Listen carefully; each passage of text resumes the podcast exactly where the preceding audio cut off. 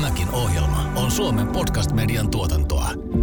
Minkälaista osaamista yritysten pitäisi tällä hetkellä kasvattaa, kun, kun halutaan lähteä laajentamaan omia tekoälykyvykkyyksiä ja näitä uusia teko- teknisiä kyvykkyyksiä? Tota, mä oon miettinyt tätä paljon ja se on kyllä niin kun, se ei ole yksi osaaminen, se on useampi osaaminen. Ää, et se on ihan varma. Jos se pitäisi sanoa, että se olisi vain yksi, niin sitten mä haluaisin sirotella niin kuin kaikkien sen organisaation ää, ää, tota, niin kuin tuotekehityksen ja bisneksen ja myynnin ja kaikkien niiden ympärille semmoisen kerroksen, ja ne ymmärtäisi, että mitä oikeasti tekoäly tai, tai, tai koneoppiminen, mitä se suurin piirtein on ja mitä sillä voi tehdä ja mitä sillä ei voi tehdä. Mutta kyllä oikeasti siellä tarvitaan, että sen bisnesväen täytyy ymmärtää, mitä ne haluaa saavuttaa. Siellä pitää olla domain-osaaminen, että mikä on se toimiala, missä ollaan, toimialan syvä ymmärrys. Siellä pitää olla data engineering, eli se, se kyky, ää, kyvykkyys hoitaa se datapuoli kuntoon, ja siellä pitää olla sitten se varsinainen data scientist. Tekoäly nyt podcast. Ohjelman juontavat tekoälykirjailija Antti Merilehto ja Accenturen Karoliina Haagman, joka on datan, tekoälyn ja teknologia-innovaatioiden johtaja Pohjoismaissa. Tässä jaksossa vieraina ovat Elisan automaatiobisneksen vetäjä Kirsi Valtari sekä tekoälyproffa Teemu Roos. Ohjelma on tehty yhteistyössä teknologiayhtiö Accenturen kanssa. Miltä tämä Teemu kuulostaa, kun teidän, teidän tehtävä on osaltaan tuottaa tätä osaamista ja tuoda osaajia yliopistosta yrityksille? No kuulostaa, että allekirjoitan ihan sataprosenttisesti. Mä oon itse nyt vetänyt muutaman vuoden sellaista johdatusdatatieteeseen kurssia Helsingin yliopistolla ja sen kurssin niin kuin, niin kuin sitä kautta, kun mä oon huomannut, että mitä niin kuin tavallaan osaamista ne meille tulevat ja meillä niin kuin maisteriohjelman tästä aiheesta aloittavat opiskelijat eniten tarvii, että niillä olisi jotain niin kuin maksimaalista työelämärelevanssia jälkeen, kun ne meiltä valmistuu tai jopa opintojen aikana menee vähän tekemään jotain duunia, niin kyllä mä oon niin kuin alkanut painottaa enemmän sitä, että miten ajatellaan niin kuin datatieteilijä mikä on datatieteilijän semmoinen mentaliteetti ja vähemmän niitä teknisiä taitoja. Kyllä ne tekniset taidot sitten oppii ja vaikka ne opiskaan niitä niin kuin opintojen aikana, niin totta kai ne sitten joutuu päivittämään niitä, kun ne on duunissa. Että kyllä asiat selvii googlaamalla usein aika näppärästi. Äh, mutta, mutta se, niin kuin se ajattelu, semmoinen mentaliteetti, että ei voi vaan niin kuin ikään kuin äm, eristää niin kuin sitä omaa vastuualuettansa siitä, siitä niin kuin, mitä sillä datatieteellä, mitä sillä projektilla tavoitellaan. Ei voi vaan sanoa, että no mä hoidan tämän asian, te hoidatte noin muut asiat ja pestä kätensä siitä. Niin se, semmoinen niin kuin tavallaan, o, niin kuin, että täytyy omistaa se, mitä ollaan tekemässä ja olla kiinnostunut siitä just, mitä sanoit Kirsi tuosta domain osaaminen, että täytyy ymmärtää, että mitä, se, mitä siinä bisneksessä halutaan ja pitää olla semmoinen niin kuin se asenne. Ja se on tosi vaikea tietenkin opettaa, mutta sitä mä oon niin kuin alkanut painottaa enemmän. Ja musta oli oikeastaan tosi mielenkiintoinen ja hyvä nosto teiltä kummaltakin, että se ei enää riitä, että sä teet siellä omassa palikassa sitä hommaa. Että se ei riitä, että sä oot huipputekninen ihminen, se ei riitä, että sä oot huippupätevä sun liiketoiminta-alueella. Vaan tavallaan kun tulee uusia teknologioita, niin tavallaan tarvitaan enemmän sitä linkkiä, enemmän sitä ymmärrystä.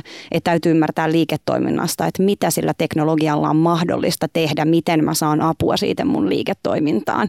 Ja sitten toisaalta sitten teknisellä puolella tulla lähemmäs sitä liiketoimintaa myös.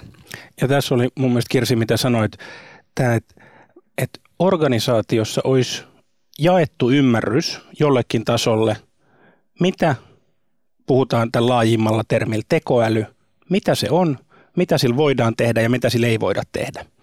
Ja tämä on semmoinen, että tietysti meillä on hyvin, jos on vaikka skaalalla, että miten tekninen organisaatio on – niin tietyssä kohtaa, jos meillä on, on kovin tekninen organisaatio, niin sitten se varmaan on kapeampi se yhteisen ymmärryksen käsitys.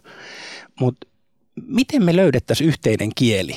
Miten meidän kuulijat, jotka on, he on juuri siinä organisaatiossa, missä he on juuri nyt töissä, niin, niin mitä ajatuksia meillä nousee tänään? Miten tätä voitaisiin viedä eteenpäin, ja taas siinä ihan oikeasti? No jotenkin mun mielestä niin, niin kuin ryhdy tekemään, tee heti jotain, on mun mielestä se yksi, yksi avain siihen. Että tavallaan, että ei yritetäkään miettiä liian kauan sitä, että tämä pitää olla heti hienoa ja tehdä jotain suurta, vaan tehdään jotain, joka on pientä. Ja tota, se on musta tosi tärkeä siinä, että me aletaan jokainen tekee, kun se, eihän se organisaatio, sehän on oikeasti ihmisiä. Me ollaan siellä ihmisiä siellä sisällä. No miten me ihmiset sitten siellä niin kun aletaan ymmärtämään, niin me puhuttiin hetki sitten Elements of AI, mikä on ihan valtavan hieno juttu. Mä olin niin ylpeä Suomesta ja yliopistosta ja koko porukasta, että tämmöistä on olemassa. Tota, Mutta se, että yksittäinen ihminen voi kiinnostua, mennä vaikka kattoon, niin kuin, ottaa jonkun tämmöisen niin kurssin, tehdä sitä, tai sitten ihan vaan googlailla ja alkaa itse vähän muodostaa mieli, mielikuvaa ja ajatuksia. Ja me voidaan organisaationa kannustaa ihmisiä sanoa, että heitä on tosi kova juttu. Ja me voidaan niin kuin kannustaa siihen, että hei tämmöisiä kokeiluita voisi tehdä. Että vaikkei me heti tehtäisi jotain isoa, tehdään joku kokeilu. Ja sitten sitä kärsivällisyyttä, että vaikka sitten kun me halutaankin tehdä jotain isompaa, niin sitten me ymmärretään, että, että kaikki me heti maaliin. Että se voi silti vaatia meiltä vielä niin kuin paljon, että me voidaan niin kuin keksiä semmoinen unelma, mutta sitten me huomataankin, että ai, mutta se meidän unelma olisi tarvinnut sitä, että meillä on niin kuin vuoden aikasarja dataa. Tänään aloitetaan, niin vuoden päästä on. Juuri näin. Joo, ja toi on mun mielestä myös tuohon niin helppo olla samaa mieltä, että usein jos yhden asian siihen, sitä rupeaa tarkastelemaan, niin se antaa tosi paljon kontekstia koko kokonaisuuteen. Että välttämättä ei tarvi osata tai opistella kauhean laajaa asiaa.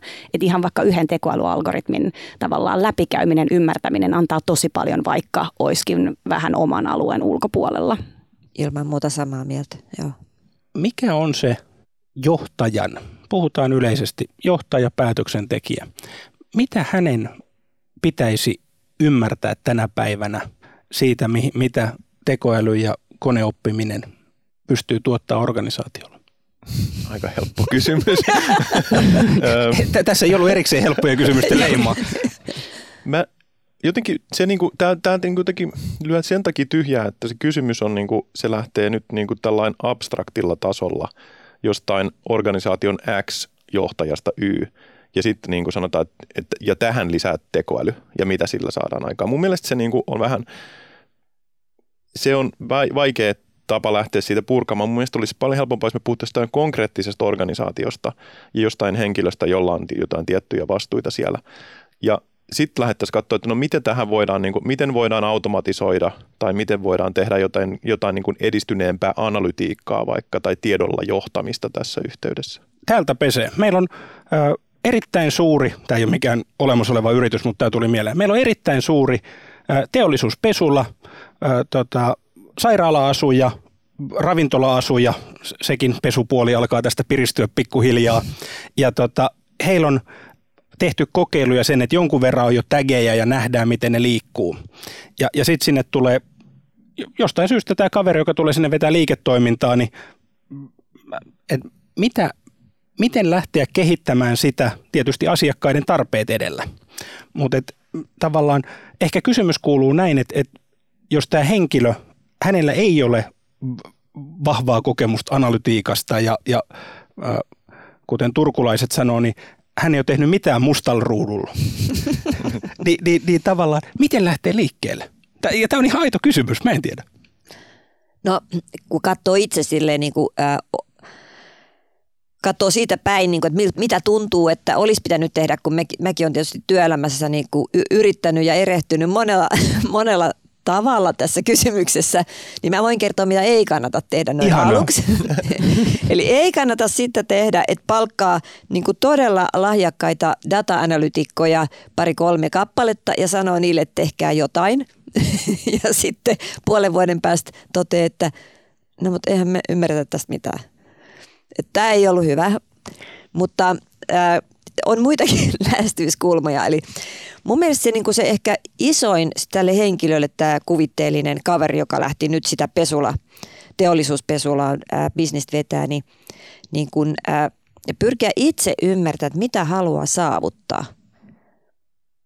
et se olisi mun mielestä se, niin kuin se lähtökohta, koska sitten kyllähän hän pystyy sitten niin kuin hakemaan ja, ja on paljon yrityksiä, ketkä voi auttaa siinä, että löytyy niitä sitten niitä ammattilaisia ja osaajia siihen hänen, niin kuin, siihen hänen niin kuin data, data, data engineering, jos joku on keksinyt tälle suomenkielisen sanan, se on hyvä.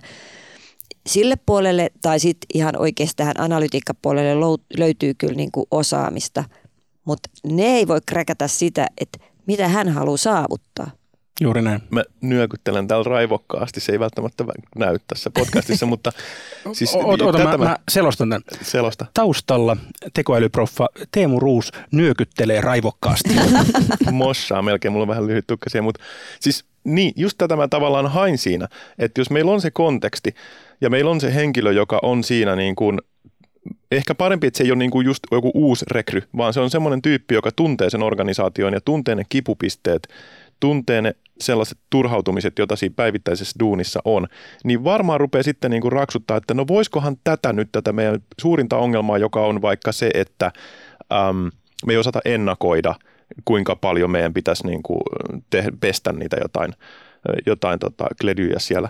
Ja, ja sen niin kuin, sit yleensä siitä se lähtee. Ja sitten niin kuin se, mitä mä haluaisin tehdä, on just se, että, äm, että mä niin kuin tämän osan mun työstä mä haluaisin niin kuin ulkoistaa, kun mä sanoin just, että ei pitäisi ulkoistaa niitä mitä vastuita muille, muiden niskoille, mutta tämän osan mä haluaisin, niin ne nimenomaan vastuuttaa niitä ihmisiä, jotka on ne liiketoiminnan asiantuntijat, että he sen verran opiskelis, kävis vaikka Elements of Fine tai lukisi vaikka sellaisen kirjan kuin tekoäly johtajalle, wink wink, niin ää, tota, saisi sellaisen käsityksen just siitä, että mitä tekoälyllä tai datatieteellä tai, tai koneoppimisella voi tehdä mitä ei voi tehdä. Ja sitten rupeisi niinku just miettimään, että hmm, tässä meidän työssä on tämmöinen toistuva asia, mikä, mikä vaatii niinku paljon tämmöistä puljaamista ja niiden mustaruudun ja muiden Exceleiden kanssa leikkimistä. Ja se on hirveän työlästä ja se usein menee vähän pieleen, että voisikohan tätä tehostaa tai voisikohan tätä jotenkin tehdä paremmin. Et yleensä ne parhaat ideat löytyy just sieltä, niin kuin kenellä on kädet savessa ja kenellä on niin kuin se liiketoiminta, ymmärrys ja ne turhautumat, jotka, jotka sitten on niin kuin vuosien varrella siinä tullut tutuksi.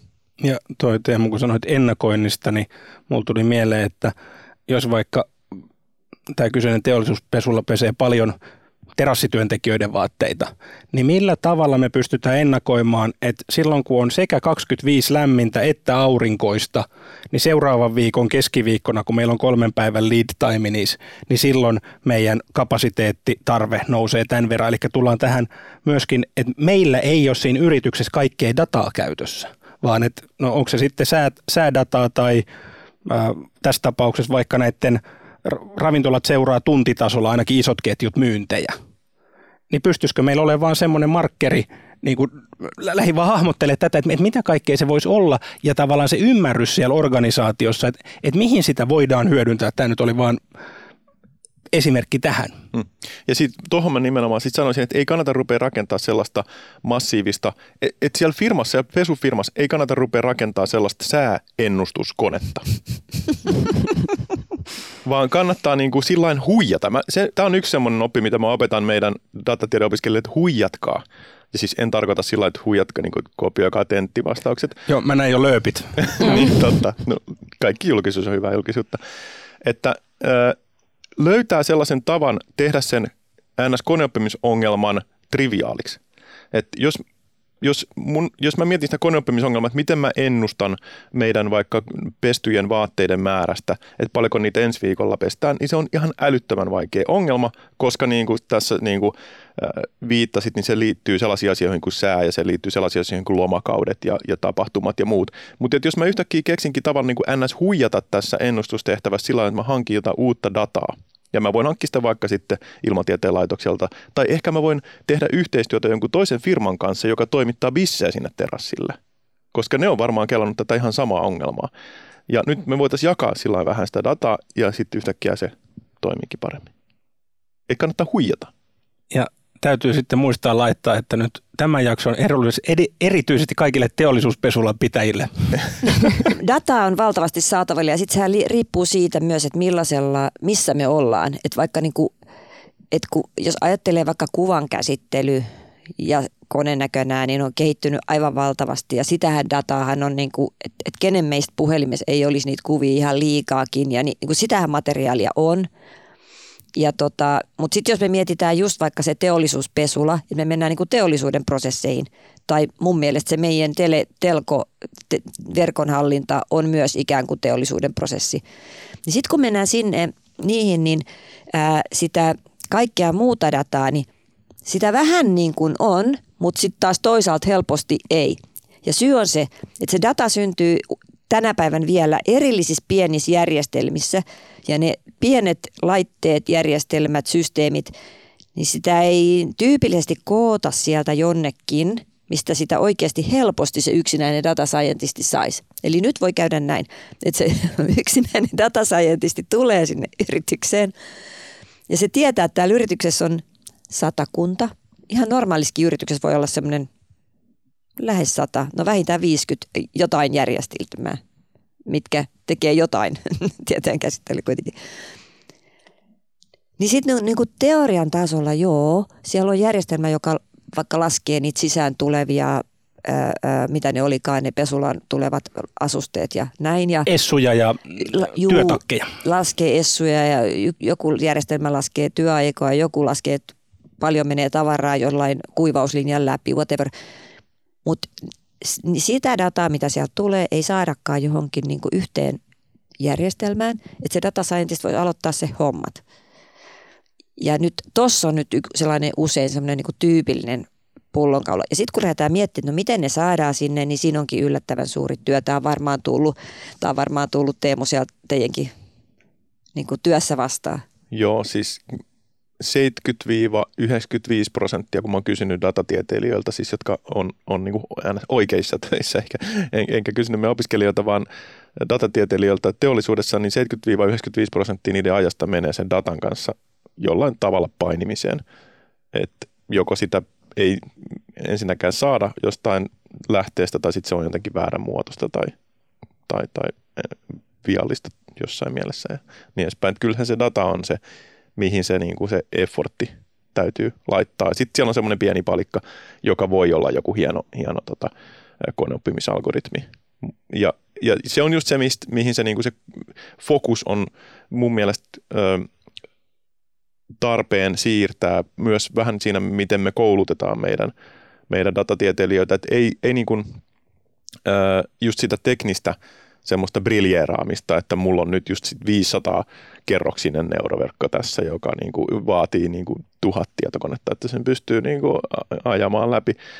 Et ei, ei välttämättä sitä, että kyllä se niin kuin joku lineaariregressio oikeasti niin kuin on todella, todella hyvä työkalu, vaan se, että miten sitä dataa saadaan semmoiseen muotoon, että siitä on ikään... Tämä on vähän sama juttu kuin se huijaaminen, että niin kuin se data pitäisi saada, ja sellaista dataa pitäisi saada, että se koneoppimisongelma on mahdollisimman helppo eikä niin, että otetaan se ongelma sellaisena se kun on ja sitten ratkaistaan se jotenkin jollain todella briljantilla menetelmällä teknisesti.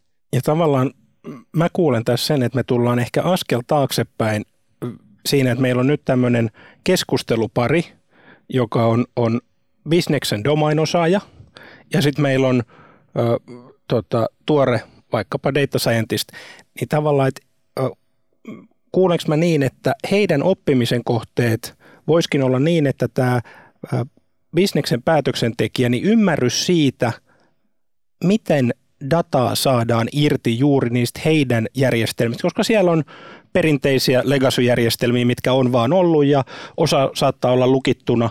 Ja vastaavasti, niin tuleeko tässä sitten se, että tavallaan data-ihmisen vastuulla olisi myöskin pystyä selittämään nämä niin, että se kuulija ymmärtää? Ja tavallaan tästä tulee se, sitä oppimisen kehikkoa. Kyllä, ja sitten toisaalta varmaan tässä vielä se yritysjohdon rooli, että sitten nämä kaksi ihmistä oikeasti työskentelee sillä alueella, joka sitä yritystä tällä hetkellä eniten auttaa. Et toisaalta sitten ei jouduta niin kuin sivupolulle, että on vähän dataa ja on liiketoiminnan ongelmia ja sitten sitä vähän tehdään jossain etäällä, vaan ihan oikeasti ne on niitä asioita, joihin se fokus kannattaa laittaa. Joo, joo. Ja mä näen tuossa just, mitä sanoit, toi on hyvä pointti, niin niin, niin mörköjä, mitä on se, että meillä on niin IT-osasto tuolla, niiden myllyissä se data on. Sitten meillä on tämä joku tuotteen tai prosessin kehittäjä on tuolla toisessa päässä eri kerroksessa. Sitten tulisi tämä data scientist, no se on siellä viidennes kerroksessa, eikö niin? Ja sitten vielä tämä Pesulan bisneksen vetäjä, hän istuukin sitten mukavasti vaikka kuudennes kerroksessa. Tuossa on niinku ihan kaikki katastrofiainekset. On, ja sitten se on toisaalta, että voi olla, että se yrityksen nykyinen IT-infra ja se järjestelmä, tavallaan landscape, tukee sitä, että se toimii nyt nykymaailmassa se toimii nykyisillä järjestelmillä, mutta sitten tavallaan kun ruvetaan kehittämään ja hyödyntää uusia teknologioita, niin se ei enää toimikaan samalla lailla. Tai on toiminut kohtuullisesti, mutta mm. se on, ja sitten just siis tämä, niinku, että missä kerroksessa istutaan tyyppinen juttu, on ehkä just sitä niinku kulttuuria, sitä organisaatiokulttuuria, jonka täytyy, täytyy kannustaa siihen, että, että tota, käytetään aktiivisesti niitä portaita ja liikutaan niiden kerrosten välillä tai, tai jotain muuta käydään se pallomeressä, mitä siellä nyt on sitten järjestetty siihen, että niitä, niitä niin kuin semmoisia epämuodollisia törmäämisiä, kohtaamisia tapahtuu ja sitä kautta se niin kuin yhteinen kulttuuri, yhteinen ymmärrys rakentuu. Eh, ehkä tämä niin kuin liittyy myös siihen niin kuin tähän tekoälyyn, kun puhutaan tämmöisiä niin kuin mm, filosofisi, että et miten se muuttaa niin kuin meidän elämää, niin on sanottu just siitä, että, että kun moni sellainen rutiini, tämmöinen vähän niin kuin konemainen työ, tai sellainen työ, joka soveltuisi niin kuin koneen tehtäväksi, niin sellainen voidaan automatisoida. Niin se, mitä meille ihmisille sitten jää tehtäväksi, niin sehän on just sitä sellaista, no se on just sitä niin kuin inhimillisempää osaa siitä työstä. Ja se on just tämä, mistä me ollaan jonkun verran puhuttu nyt tässä, että miten me mm, ymmärretään niitä prosesseja, miten me pystytään luovasti ratkaisemaan ja löytämään uusia yhteyksiä. Ja si- siihen taas ne koneet ei pysty. Et mun mielestä se on niin kuin mielenkiintoista, että miten tekoäly tavallaan muuttaa meidän elämää ja meidän, meidän työelämää enemmän inhimilliseksi kuin ne sellaiset tavallaan rutiinimaiset, semmoiset niin liukuhihnatyöt, mutta tietotyö, liukuhihnatietotyö niin sanotusti, niin se automatisoituu. Ja sitten meille jää just tämä tämä, mikä on tosi, tosi haastavaa opettaa ja tosi haastavaa oppia, mutta kuitenkin on ehkä sitten jollain tavalla inhimillisempää, missä me päästään niin kuin tavallaan olemaan enemmän ihmisiksi, enemmän ihmisiä, inhimillisiä. Niin siis, äh, anteeksi, mä nyt heti innostun tästä. Ihmisen, sehän mikä on uniikki, että ihminen on hirveän, ihminen on hirveän monipuolinen. Siis, että ihmis, jokaisella meillä ihmisillä on niin kuin valtavan monenlaisia kykyjä. Ja tavallaan, niin kuin, että just mitä Teemu sanoi, että sehän avaa sen, että jokainen ihminen saa olla monella lailla lahjakas siinä hommassa tai siinä no, niin uudenlaisessa setupissa. Ja sehän on valtava hieno. Ei mikään kone koskaan pysty olemaan niin kuin tota, hyvä kommunikoimaan, hyvä luomaan ne suhteet työkaveriin, hyvä, hyvä miettiä, miten kuudenteen kerroksiin lähestytään, ää, ää, hyvä keksiä jotain ihan uutta, mitä me ollaan ennen tehty. Niin tämä kaikki aukeaa miten, jos katsotaan sitä, että nyt meidän kuuntelija on, on ehkä etätyöpäivän työmatkallaan lähtenyt siitä kotiovelta ja, ja kävellyt meidän kanssa puoli tuntia ja kohta palaa kotiovelle, niin mitkä on meidän vinkit? Mitä kohti, mitä oppia? Mä tiedän, että me ollaan abstraktilla tasolla yritys X, henkilö Y, täällä taustalla podcast host osoittaa vierasta kynällä, niin tavallaan mi- mitä ajatuksia, mitä vinkkejä siihen omaan työyhteisöön matkalle eteenpäin? No kyllä mun mielestä se yksi vinkki, että, että kaikki, kaikki mukaan, että kaikki henkilöt, me mainittiin nämä tärkeät ryhmät, niin kuin se Pesulan vetäjä, mutta niin että, että, että me otetaan niin kuin koko porukka mukaan – miettimään ja pohtimaan. Kaikkien ei tarvitse olla asiantuntija, mutta kaikkien pitäisi olla siinä mukana keskustelemassa ja pohtimassa. Että kukaan ei jää, tiedättekö, niin kuin sinne niin kuin täysin vieraaksi ja jotenkin niin kuin johonkin siihen aiempaan niin kuin tekemiseen täysin. Kaikki on miettimässä. Hmm. Ja mä vielä sanoisin sitten että niin, että kaikkihan yleensä on asiantuntijoita, koska ne on jos, jossain asiantuntijoita. Ja just se on se tässä tavallaan se pointti, että jos meillä on joku tiimi, niin aina sieltä löytyy joku asia, missä just sä oot se paras asiantuntija, jolla on just se sun, oi, niin kuin sun uniikki tapa ajatella ja nähdä se tilanne. Et ei pidä jotenkin ajatella, että tässä on joku sellainen samanlainen kuin lämpömittari, tämmöinen lineaarinen asteikko, että joku on enemmän asiantuntija kuin joku toinen, vaan se asiantuntemushan on sellainen niin kuin ääretön niin kuin määrä erilaisia mittareita, jo, ja meillä jokaisella on oma, ja nyt sen takia mä just rupesin tästä valittamaan tästä yritys Xstä, että, että, että se riippuu just siitä yrityksestä, että missä, ja yrit, siellä yrityksessä siitä roolista, missä kukin henkilö on, että mikä on se asia, jossa juuri tämä henkilö on, on se paras asiantuntija. Ja se asenne mun mielestä pitäisi olla, kun tätä asiaa lähestytään, että sä oot nyt se paras asiantuntija siinä sun työssä, että älä niinku yhtään kumartele ja, ja niinku ajattele, että joku toinen täältä tulee,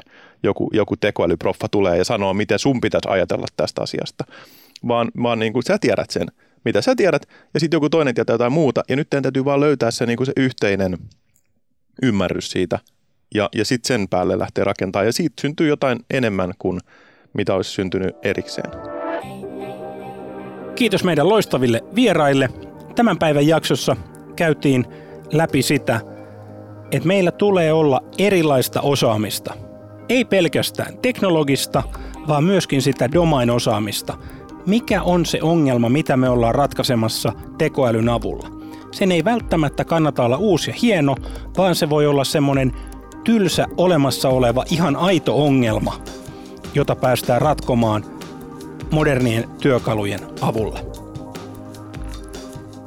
Tämä on Tekoäly nyt podcast. Seuraa Spotifyssa ja tilaa ja arvostele Apple Podcastissa. Kiitos jos teet niin. Ja samalla kuulet uudet jaksot ensimmäisten joukossa. Tekoäly nyt.